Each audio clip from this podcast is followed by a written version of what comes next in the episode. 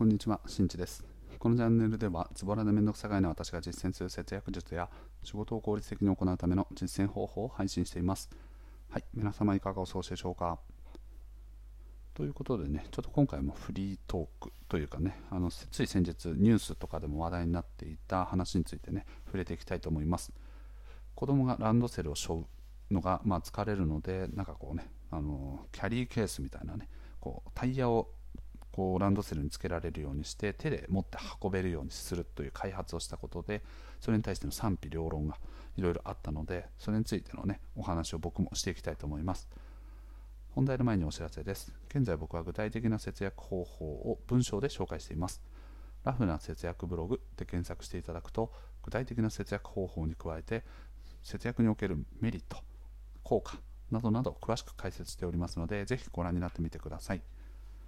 はい、では早速本題ですね、うん、子供がね小学生がランドセルの負担を軽減するものを開発しましたと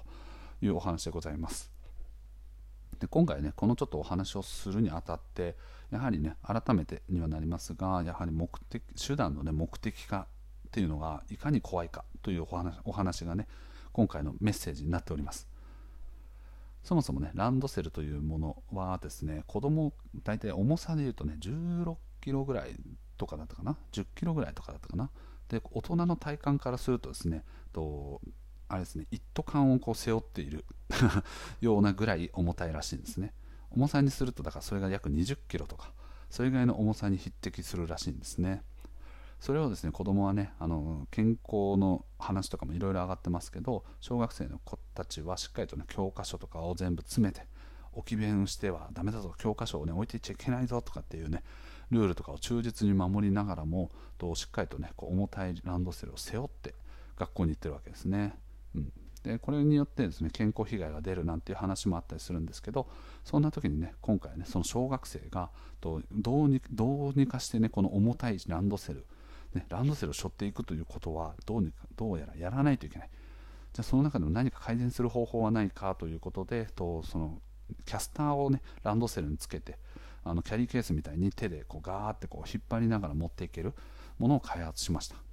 でこれに関してね僕はあのすごいなって率直に思ったんですよね。それは小学生が考えたからっていうのももちろんあるんですけど今回のね一番のメッセージである目的を果たすために別の手段ということがあるのをしっかりとこう、ね、あの周りに認知させたっていうことなんですよ。今までランドセルっていうのはそもそもねあのその勉強道具を運ぶとかで万が一こう急に車が、ね、来たりとかあとはこうそういった、ね、事故とかにならないためにとランドセルの中に教科書とかを入れて手が、ね、比較的こう空いた状態を作るっていうのがまあ一つの目的であったりとかあとはこう万が一、ね、転倒してしまった際とかにと後ろから、ね、頭を打たないためにランドセルがあるだとかさまざまな、ね、こう理由からこのランドセルというものが今の形になってたりするわけですよね。で それに対しての、ね、こう返答レスポンスがすごく面白くてそもそもなかこうねあの車とかでねあの事故こう友達とかと遊んだりとかしていて万が一倒れた場合にその後ろに倒れて頭を打たないためにランドセルがあるんだよっていうね話に対して返答してたんですけどそもそもこんなクソ重たいランドセルを背負ってるからそもそも後ろに倒れるんだと。ね。うん、日常においてそんな後ろに倒れる機会なんかそこまで多くないぞと。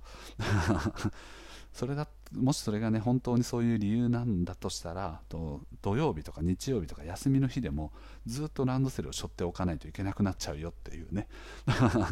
はい、まさにそうだなと。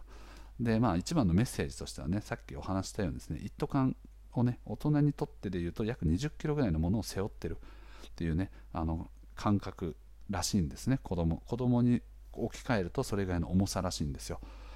なのでじゃあそれら文句とかあのああだこうだランドセルは小物なのだというふうに言っている人たちはまずじゃあ自分がとそもそもこのね今大人になった時でもこの2 0キロの荷物をしっかり毎日背負って何か仕事に行ったりとかお出かけをしてるんだったら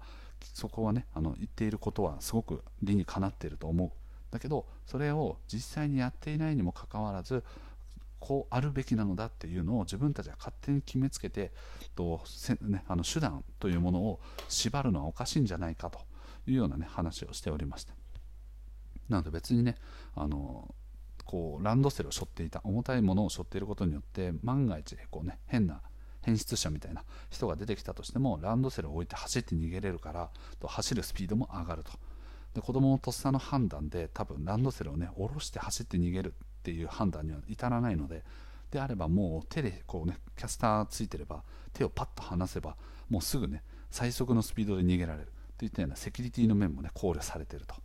であくまでもこれらっていうのは選択肢があるってことなんですよね。これを使うかどうかは別にその人たちに委ねられていてと使ってもいいし使わなくてもいいしあとは使う日があってもいいし使わない日があってもいいし。でこれのいいところはやはりそういったようにですねその TPO に合わせてその使うシーンに合わせてそもそも使わないっていう判断もできるしあの、ね、あ今日はなんだかこう疲れやすいから使おうとかちょっとこう帰り道に帰りが遅くなっちゃったからとちょっと周りに変な人がいないかどういるかどうかがちょっと不安だからとキャスターをつけて使おうとかそういうようにね選べるっていうのはすごくいいですよね。そしてそれを選ぶっていうのは、まあ、使い方を選ぶっていうこともそうだしそのもの自体を使うかどうかを選ぶのも全部その人たちで決められるわけですね。やっぱりねあのこれしかないっていう選択肢1個の中にはやはりメリットデメリットっていうのがあっていいこともあるけどやっぱりデメリットもついてくるわけですよね、うん、だけどそのそのシーンに合わせてメリットっていうものあのデメリットとなるものもメリットに切り替わったりするので使い方をねうまく分けながらやっていくことによってそれぞれのねシーンに合わせた使い方ができるのはすごくいいなと思いました。なのでやはりですね手段が目的化してしまうランドセルというものは背負うものであるっていうようなね固定概念に縛られすぎてしまうと本当にねあのなんかこうね選択肢がぐーっとそれしかないと。いうことでね狭まるなということで非常に僕もこのニュースを見てあの痛快な思いを したとともに選択肢を、ね、広げるためにはやはりこう手段の縛るべきところとか目的って何だっけっていうのをしっかりと立ち返っていく必要があるなというふうに思いました。はい、ということで今回の配信は以上です。最後まで聞いてくれてありがとう。また聞いてね。バイバーイ。